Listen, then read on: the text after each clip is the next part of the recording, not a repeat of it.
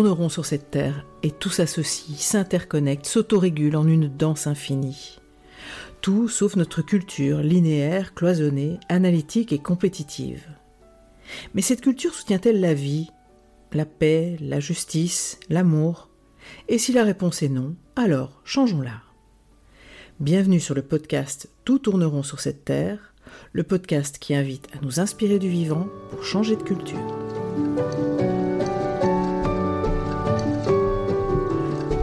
Suis Marine Simon, grande amoureuse du vivant et facilitatrice en intelligence collective et gouvernance participative. Je suis aussi l'auteur de l'ouvrage collectif Tout tourneront sur cette terre, nous sommes les seuls à l'ignorer. Mon postulat y est que l'ensemble des crises que nous vivons actuellement est dû à notre représentation du monde, aux croyances qui sous-tendent notre culture et aux actions qui en découlent.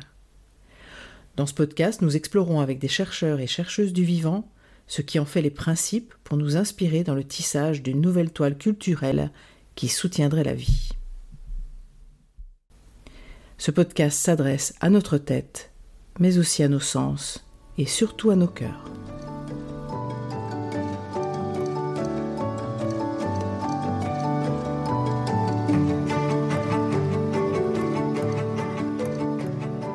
Bonjour à toutes et à tous. Je suis ravie de vous retrouver pour cet épisode d'août. C'est le temps des vacances pour un grand nombre d'entre nous, du ressourcement, de la prise de recul. Un temps pour déposer nos corps et nos consciences dans une bulle hors du temps. Du coup, pour cet épisode, j'avais envie de vous proposer un temps suspendu. Un temps profond, comme nous le nommons lors des ateliers de travail qui relie, initiés par Johanna Messi et dont nous aurons l'occasion de parler dans quelques épisodes un temps pour raconter, nous remémorer l'histoire du vivant, de ce vivant dont nous sommes et duquel je vous propose dans ce podcast de nous inspirer pour changer notre manière d'être humain sur cette planète.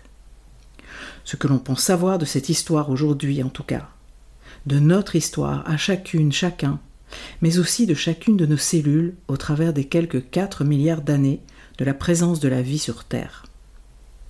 Pour cela, que vous écoutiez cet épisode en août, en novembre ou en février, je vous propose de vous installer confortablement. Et si c'est OK pour vous, de fermer les yeux pour pouvoir projeter sous vos paupières les images de l'incroyable épopée que je vais vous conter. Laissez vos cellules se souvenir.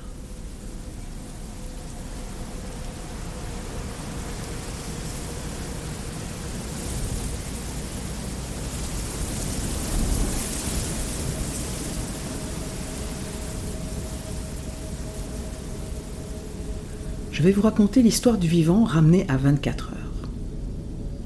Mais commençons par le commencement, bien des jours et des mois avant ces 24 heures.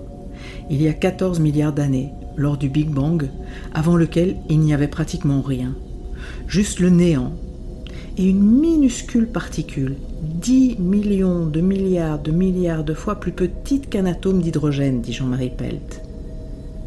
Sa chaleur et sa densité sont extrêmes, et elle explose.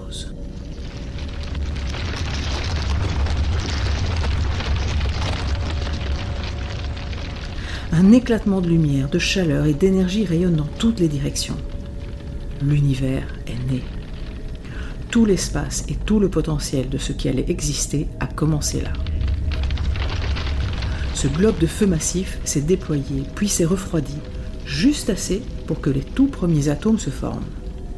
Si l'expansion avait été juste un tout petit peu plus lente, l'univers se serait écroulé, absorbé par un énorme trou noir.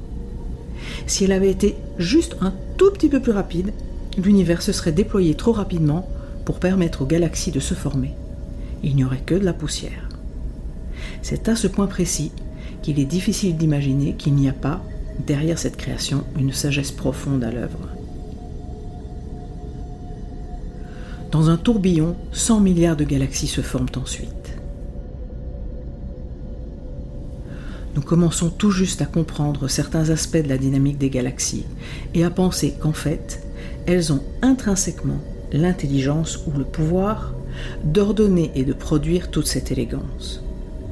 Ce sont les galaxies elles-mêmes qui organisent toute la matière et qui donnent naissance à de nouvelles étoiles. Et quand les scientifiques regardent les galaxies de cette façon, ils réalisent qu'elles ressemblent en fait à une cellule vivante. De ces nuages de poussière d'étoiles, des milliards d'étoiles de seconde génération naissent. L'une d'elles, plus grande et plus incandescente que les autres, devient celle que nous nommerons notre Soleil. Suite à sa formation, il reste une traînée de débris, un disque mince de matière qui, en tourbillonnant, va constituer un collier de neuf planètes tournant autour de lui. Parmi elles, un joyau, une masse tournoyante de lave, qui deviendra notre maison, la Terre. C'est ici que commence ce récit de 24 heures, il y a 4,55 milliards d'années.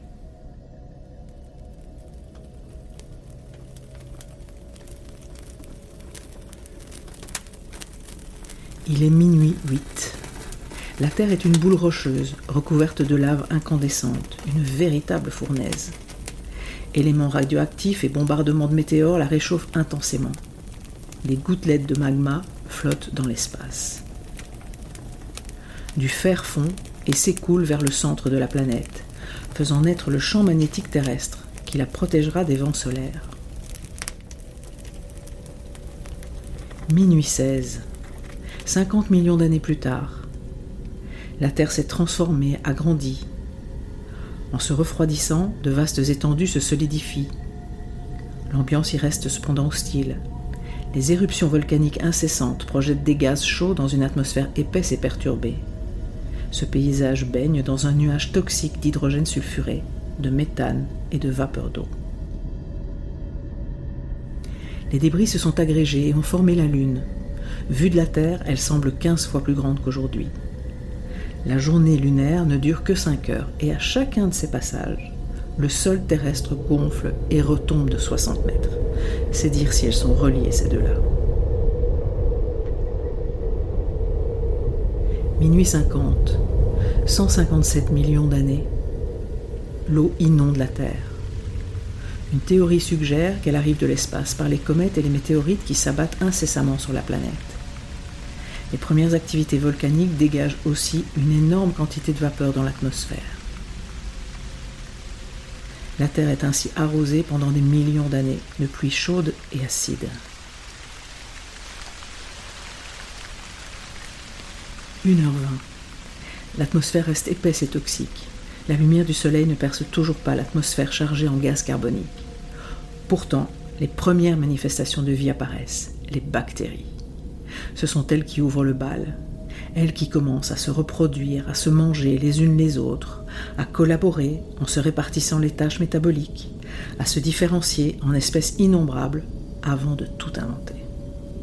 Des bactéries capables de vivre dans tous les milieux, du fin fond des roches profondes aux flaques des glaciers polaires, des sources hydrothermales aux nuages d'altitude, des bactéries qui seront plus tard capables d'établir des alliances avec toutes les espèces de plantes, d'animaux ou de champignons, les seules présentes à l'aube de la vie. Elles sont nos ancêtres. Nous sommes une multitude de bactéries qui se sont emboîtées, préférant la coopération à l'autonomie. Dans nos corps, elles sont aussi nombreuses que nos cellules. Elles nous protègent, nous aident à digérer, à procréer. À partir de ce moment, la vie se déploie à la surface du globe et évolue par changements graduels, de génération en génération, certains rapides, d'autres lents. Partant des mêmes éléments de base, le vivant va faire preuve d'une incroyable créativité. Fusion, symbiose, mutation, complexification, mais aussi diversification, spécialisation, qui vont tout autant modifier l'environnement que celui-ci appellera de nouvelles adaptations en un dialogue sans fin.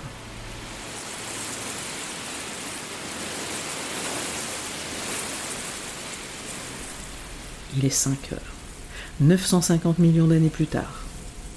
L'intense bombardement est terminé, la température de la Terre se refroidit doucement et les vies microbiennes peuvent enfin sortir de leur cachette protectrice. C'est à ce moment-là que certaines bactéries, qui passent leur temps à échanger du matériel génétique, entre autres par l'intermédiaire des virus qui les infectent, créent une nouvelle molécule, la chlorophylle. Il en résulte une invention décisive pour toutes les espèces à venir, la photosynthèse. La chlorophylle utilise la lumière du soleil pour assembler les briques de base du vivant, que sont les sucres, à partir d'eau et de gaz carbonique. Cette réaction chimique libère de l'oxygène. Déchet dangereux au début pour certains micro-organismes, l'oxygène deviendra en quelques centaines de millions d'années une des conditions de vie fondamentales pour un grand nombre d'espèces, une fois la respiration inventée par un autre groupe de bactéries. Cette invention donnera naissance aussi aux algues, responsables encore aujourd'hui de la moitié de la production d'oxygène sur Terre. Cette période va durer longtemps. Presque 3 milliards d'années.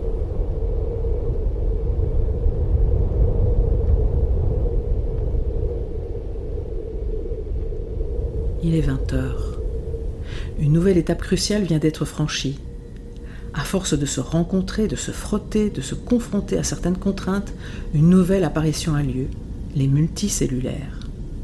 Des cellules qui ne se séparent pas après s'être divisées et reproduites, au contraire, elles coopèrent et restent accolées l'une à l'autre, jusqu'à ce que quelques-unes se spécialisent grâce au soutien des autres cellules et finissent par former des organes. Cette invention avait déjà eu lieu plusieurs centaines de millions d'années auparavant, mais n'avait pas trouvé à se développer. L'ancêtre de la division embryonnaire vient de naître. La vie animale et végétale va pouvoir se développer.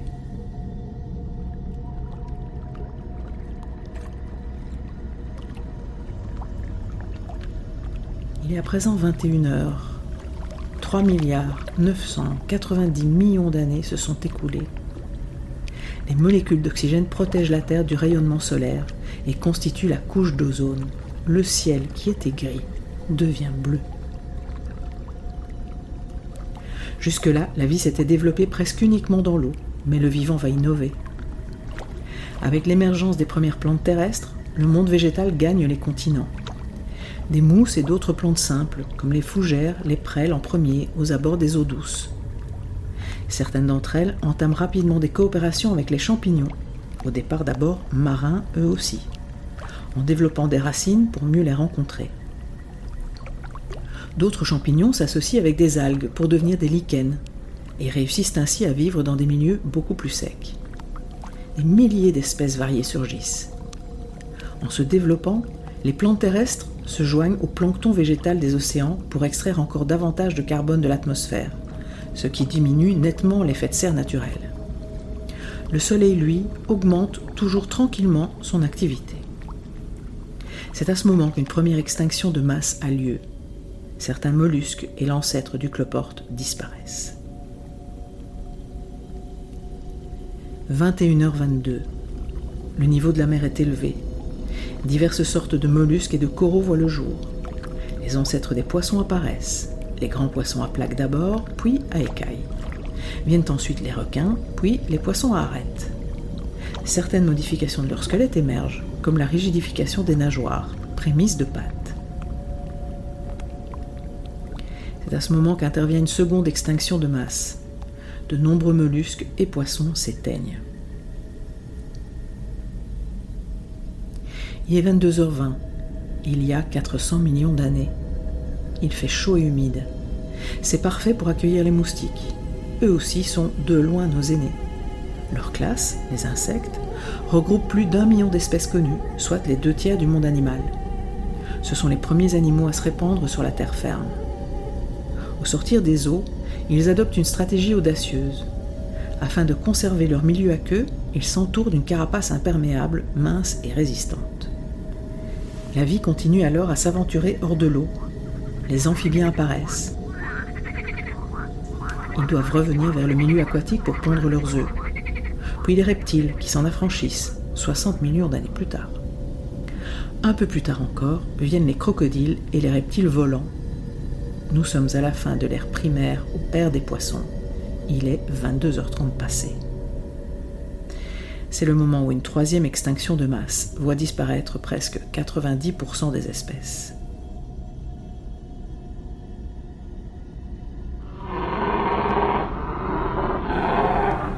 22h50. Les dinosaures, issus des reptiles, se développent. Ils vivent aux côtés des serpents, des lézards, des crocodiles et de petits mammifères proches du rat pendant presque 160 millions d'années. Au cours de cette période, les plantes à fleurs et donc à nectar, pollen et fruits vont apparaître, et avec elles, de nouvelles formes de coopération. la pollinisation grâce aux insectes et à la dissémination des graines par le biais des excréments d'autres animaux. Ces relations de collaboration vont entraîner une explosion de diversité aussi bien chez les plantes que chez les insectes. Il y a 65 millions d'années, une intense activité volcanique se conjugue avec une énorme météorite qui heurte la Terre dans la région du Mexique actuelle.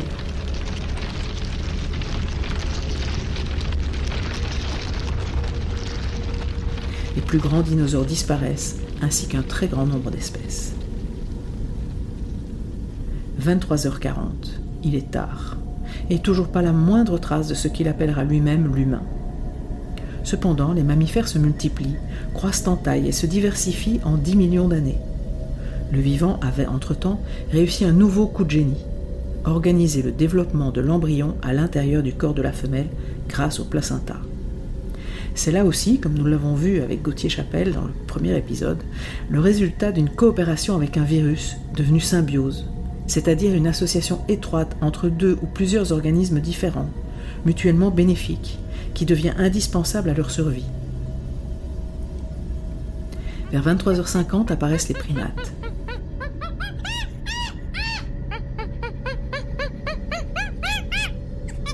Le plus ancien n'excède pas 120 grammes. Un bon début pour la diversité et la taille de l'évolution de cette famille.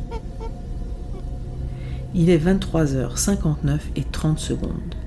Et voilà Homo sapiens, notre arrière, arrière, arrière grand-parent à toutes et tous. Il naît en Afrique. Le premier connu date de 315 000 ans. Il est d'abord marginal à la surface de la planète. Payant la taille disproportionnée de son cerveau par rapport aux autres espèces, de plus d'exigences de nourriture et d'une diminution de sa masse musculaire, l'humain connaît d'abord quelques milliers d'années la nécessité de se défendre contre de nombreux prédateurs sa posture verticale qui lui permet de voir loin et les nombreux outils tranchants qu'il se confectionne lui sont d'une grande aide. Très longtemps, Homo se situe au milieu de la chaîne alimentaire et non pas à son extrémité. Les espèces qui possèdent le moins de prédateurs ont mis des millions d'années à y arriver, alors que Sapiens y parvient à une telle vitesse que ni lui ni l'ensemble de l'écosystème n'ont le temps de s'y adapter.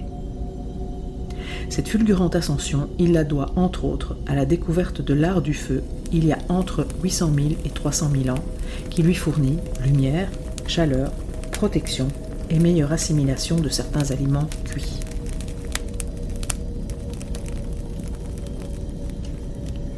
Il y a environ 70 000 ans, Homo sapiens sort de son Afrique originelle, colonisant tous les territoires et poussant les autres espèces humaines à l'extinction. La suite variera suivant les régions. Sur les terres de la future Europe, la sédentarisation se mêle puis succède au nomadisme. L'agriculture et l'élevage finissent par s'imposer par rapport à la cueillette et la chasse. L'art du fer remplacera celui de la pierre. Le tout accompagné d'organisations sociales diverses. Il est 23h59 et 59 secondes. Et voilà la révolution industrielle. L'exploitation des minerais, le développement de la mécanisation, des techniques de production d'énergie, de la chimie, des moyens de communication et le capitalisme révolutionnent l'existence de la plupart des représentants de l'espèce humaine et de la planète entière.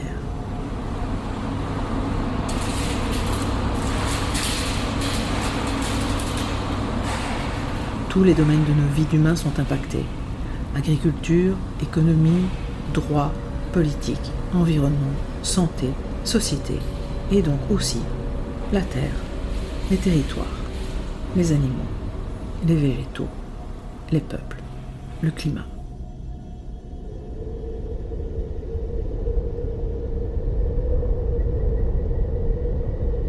Gauthier Chapelle, dans son ouvrage Le vivant comme modèle, nous partage ceci.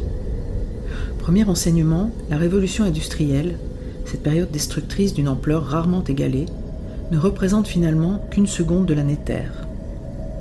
Une seconde particulièrement spectaculaire, certes, comparable seulement aux cinq extinctions massives répertoriées, avec la particularité d'avoir été déclenchée par une seule espèce, la nôtre.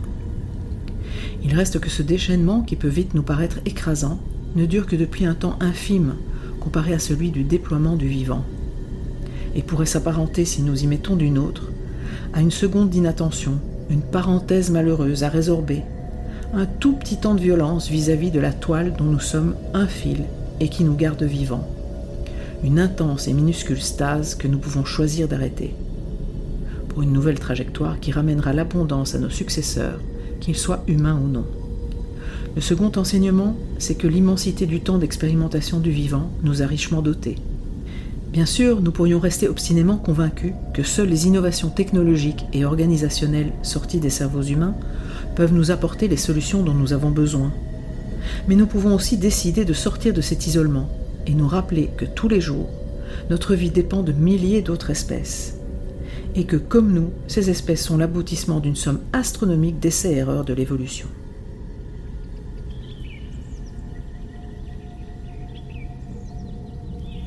Arrêtons-nous ici un moment et prenons le temps de sentir ce que le récit de notre histoire, en tant qu'être vivant, provoque en nous.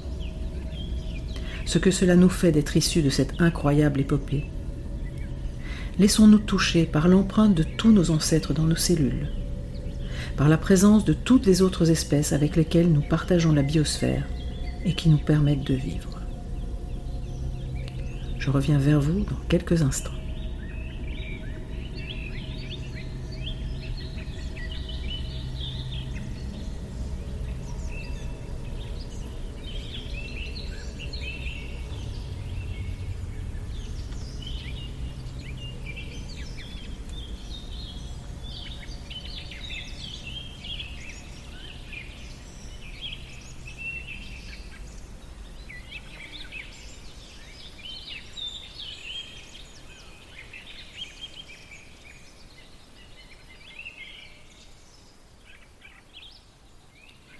Une fois cet album de nos origines refeuilleté, les questions qui surgissent sont comment honorer tout cela? Comment en prendre soin?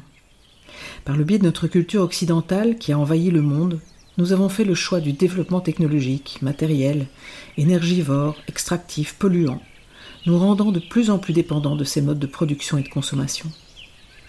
Aujourd'hui, tous les signaux des limites de ce vivant à l'incroyable intelligence autogérée, mais limitée, confinée, sont à l'orange clignotant, voire au rouge, et cela peut nous donner une sensation d'inéluctable. Pourtant, certaines communautés humaines ont fait d'autres choix. Nous les avons évoqués au troisième épisode avec Frédérica Vanningen. Pogis, Navarro, Maasai, ces peuples dits autochtones ou racines vivent en des endroits de la planète où la biodiversité est la plus riche et la mieux préservée, car leur culture est empreinte d'un lien profond à la Terre et leurs règles de vie fidèlement attachées à en prendre soin. Robin Wall Kimmerer, amérindienne et botaniste, professeur à l'Université de New York, déjà évoqué dans ce podcast, nous en partage l'essence dans son magnifique ouvrage Tisser les herbes sacrées, que je vous invite chaudement à lire. Elle nous rappelle d'abord que nous sommes une espèce hétérotrophe, c'est-à-dire que nous sommes incapables de transformer l'énergie lumineuse en énergie chimique. Nous sommes totalement dépendants pour notre subsistance alimentaire et respiratoire, des autres espèces autotrophes, elles, c'est-à-dire capables de générer leur propre nourriture à partir de minéraux, de gaz carbonique, de photons, et du procédé que nous ne possédons pas, la photosynthèse. J'ai nommé les végétaux, les algues, les champignons. Il en est de même pour les animaux que nous mangeons. Ils sont comme nous, hétérotrophes, vivants par procuration. Et puisque nous dépendons d'autres vies pour notre propre existence, nous leur devons la protection.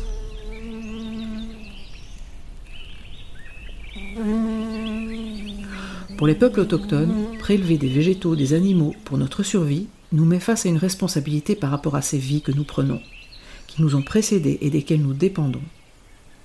Il s'agit donc pour eux d'honorer le vivant et les vies qui nous entourent et en même temps les prendre pour vivre et cela en garantissant au mieux la santé et la richesse du vivant jusqu'à la septième génération. Pour répondre au mieux à cette tension morale, ils ont conçu un code qui régit leur relation de prélèvement des végétaux et des animaux. Ils le nomment la récolte honorable. En voici les principes.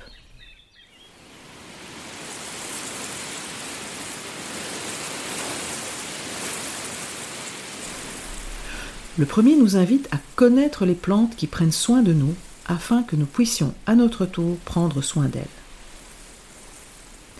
Notre méconnaissance du monde végétal et animal, notre culture hors sol, essentiellement nourrie de repères urbains, de légumes, de fruits, de viande, de poissons en barquette sous la lumière artificielle des grandes surfaces, ou transformés au point d'être méconnaissables, nous empêche de faire le lien entre ce qui nous nourrit au quotidien et la vie qui a palpité au cœur des cellules de ces végétaux et de ces animaux. Refaire ce lien, retisser cette relation de conscience est essentiel, car nous ne pouvons prendre soin que de ce qui nous est proche. C'est l'intention de ce podcast.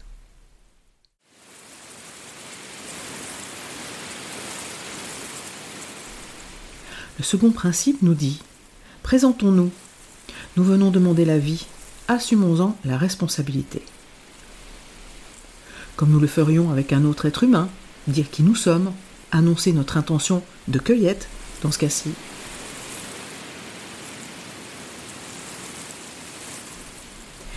Le troisième principe nous dit demandons la permission avant de prendre et respectons la réponse qui nous est adressée et pour cela s'appuyer sur son aptitude à entendre, entre guillemets, la réponse par le biais de son intuition. Faire appel à ses canaux de savoir chaud, comme partagé dans le troisième épisode de ce podcast, un savoir nourri par nos sens. Louis ne nous est pas d'une grande aide dans cette circonstance, mais la vue peut nous aider. Nous sommes bien capables de reconnaître intuitivement quelqu'un qui nous dit oui, mais qui en fait pense non. Et si nous commencions à faire quelque chose d'utile de cette information?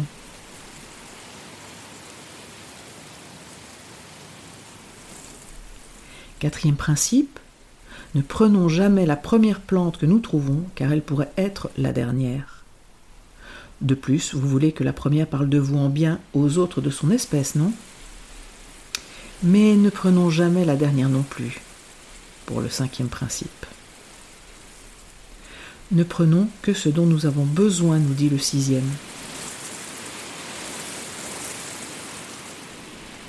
Et le septième, ne prenons que ce qui nous est donné. Lorsque la plante est trop jeune, les feuilles consomment et puisent sans cesse dans leurs racines, sans donner en retour, dit Robin. Mais au fur et à mesure qu'elles se déploient, elles deviennent une sorte de panneau solaire qui recharge les racines en énergie. En l'espace de quelques semaines, une parfaite réciprocité s'établit entre consommation et production. Attendez ce stade.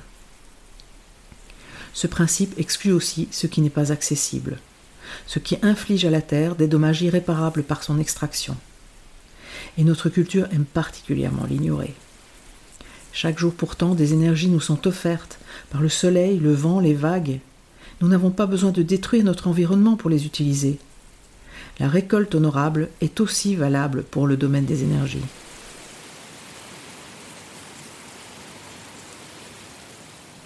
Le huitième principe nous invite à ne jamais prendre plus de la moitié laissez-en un peu pour les autres, humains et non humains, et pour permettre à l'espèce de vivre son cycle de vie et d'en retrouver l'année suivante. Et récoltons de manière à minimiser les dégâts et dégradations, nous dit le neuvième principe. Faisons-en usage avec respect, ne gaspillons jamais ce que nous avons pris, nous dit le dixième. Et le onzième nous invite à partager.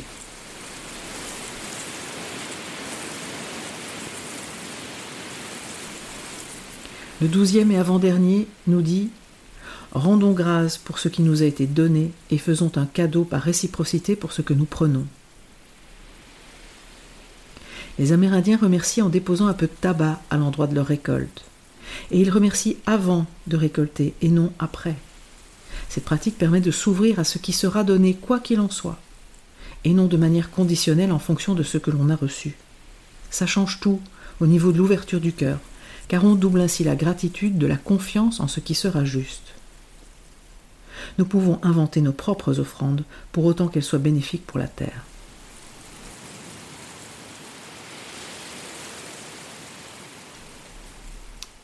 Et le dernier principe nous dit soutenons ceux qui nous soutiennent et notre terre durera toujours.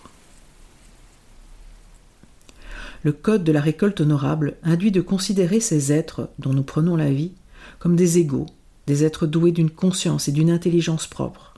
Et de fait, ne sommes-nous pas frères et sœurs d'origine? Et si la récolte honorable devenait la loi de notre pays comme autrefois, dit encore Robin? Chacun serait soumis aux mêmes lois, puisque, somme toute, ce sont les lois dictées par un vrai gouvernement, à savoir la démocratie des espèces, les lois de mère nature. Nous sommes tous actuellement complices de ce qu'elle appelle la récolte déshonorante. Mais si chaque jour nous resterons un peu plus notre relation au vivant, alors nous pourrons changer ça.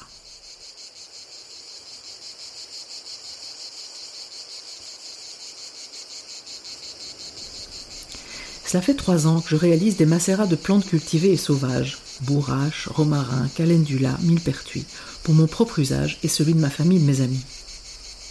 Parmi ces préparations, j'en affectionne particulièrement une pour ses vertus astringentes et adoucissantes, et pour les jolis cadeaux qu'elle me permet de faire. Il s'agit du macérat de pâquerette. La première année, j'en avais au jardin juste de quoi préparer 4 ou 5 flacons de 30 millilitres ne cueillant que la moitié des fleurs pour en laisser au butineur et permettre à la plante de faire tout son cycle, et remerciant à chaque fleur déposée dans mon panier. L'année suivante, j'ai pu en récolter le double, toujours suivant les mêmes principes de récolte.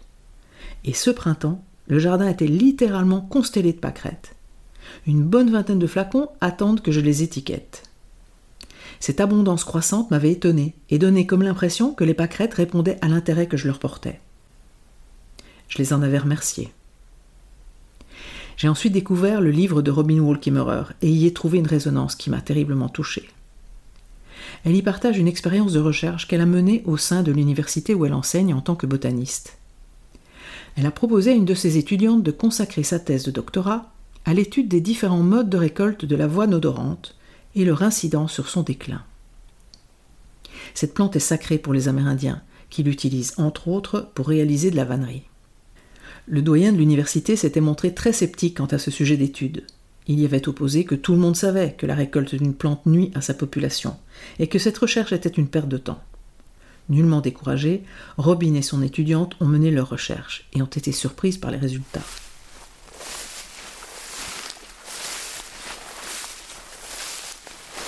Trois parcelles ont été étudiées pendant deux ans.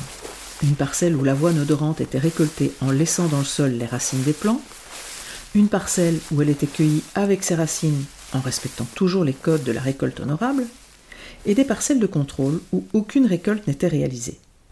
Conclusion. Les parcelles défaillantes, partage Robin, n'étaient pas celles qui avaient été récoltées, comme on aurait pu s'y attendre, mais les parcelles de contrôle qui précisément ne l'avaient pas été. L'avoine odorante qui n'avait pas été cueillie, dérangée ou perturbée d'une quelconque manière, était asphyxiée par des tiges mortes, alors que les parcelles récoltées étaient au contraire florissantes. 50% de leur avoine odorante avait été chaque année récoltée, mais la repousse était rapide et ces parcelles produisaient même plus de pousses qu'avant la récolte. En conclusion, la cueillette de l'avoine odorante semblait stimuler sa croissance.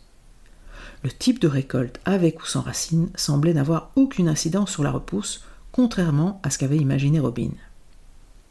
En conclusion, elle dit par le biais de l'offrande du tabac et des remerciements, mon peuple dit à la voix odorante J'ai besoin de toi. En se régénérant après la récolte, la graminée dit à mon peuple J'ai besoin de toi aussi. Ou la leçon de l'herbe. Grâce à la réciprocité, le don est renouvelé. Toute prospérité mutuelle. Alors que notre culture est écartelée entre deux postures opposées, une nature préservée est une nature sans humain d'une part, et tant qu'il y en a, servons-nous jusqu'au dernier spécimen de l'autre. La sagesse millénaire amérindienne nous propose une voie du milieu, empreinte du soin à la relation de réciprocité avec les êtres qui nous permettent de vivre. Une voie qui soutient à la fois la vie, l'amour, la paix, le respect. Et si nous la suivions?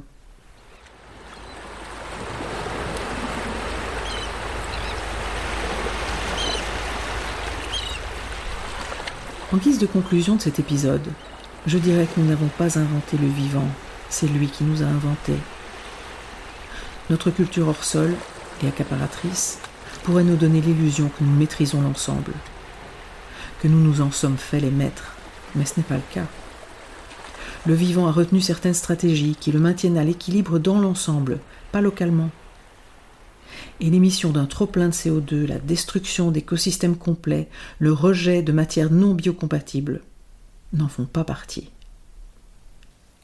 Le vivant nous offre, grâce à l'action de milliards d'êtres vivants microscopiques, habitants de la Terre depuis bien plus longtemps que nous, tout ce dont notre espèce a besoin pour vivre, respirer, se nourrir, se soigner, s'abriter. Notre rôle dans tout cela probablement s'émerveiller, remercier à chaque instant. Chercher à comprendre ce tout auquel nous appartenons, en utilisant et en partageant nos savoirs, en les développant entre autres par nos sens. Danser avec lui, ni sans lui, ni contre lui. Développer des solutions pour nos vies quotidiennes qui s'inspirent du vivant et en respectent profondément les principes. Intégrer à tout ce que nous concevons la cyclicité, la circularité, le soin aux relations, à soi, aux autres et aux autres qu'humains, l'intégration de la diversité et l'associativité ou coopération. Je crois personnellement que nous sommes celles et ceux que nous attendons pour emmener cette transformation de notre manière d'être humain, humaine sur cette terre, où que nous nous trouvions sur la toile de notre communauté. Belle réintégration culturelle dans le vivant à chacune et chacun. Dans l'épisode suivant, nous poursuivrons notre exploration de cet infiniment petit qui nous a fait et nous permet de vivre à chaque instant, avec Christian Sardet. Il nous parlera du grand peuple magnifique qui dérive au gré des flots partout où il y a de l'eau pour l'accueillir. J'ai nommé le plancton. Christian Sardet est fondateur du laboratoire de biologie cellulaire marine du CNRS et de l'université Pierre et Marie Curie à l'Observatoire océanographique de Villefranche-sur-Mer. Il est directeur de recherche au CNRS et auteur de nombreuses publications scientifiques, concepteur de films, de dessins animés et ouvrages, dont le livre richement illustré Plancton aux origines du vivant, paru aux éditions Ulmer en 2013. Si vous souhaitez relire le texte du temps profond, vous le trouverez dans mon ouvrage Tout tourneront sur cette terre. Nous sommes les seuls à l'ignorer, remis en référence sous le lien de cet épisode. Au mois prochain!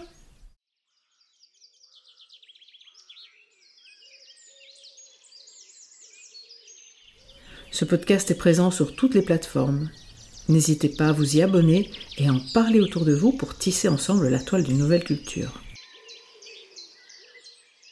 Le montage de cette série est assuré par ma complice Caroline Irigoyen, elle-même auteure du podcast Fréquence collective, qui traque toutes les formes possibles d'intelligence collective.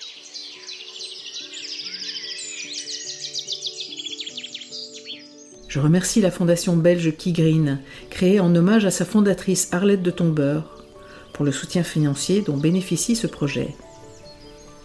La mission de la fondation est de contribuer à la transition écologique en soutenant des projets qui encouragent de nouvelles pratiques respectueuses des hommes et de l'environnement.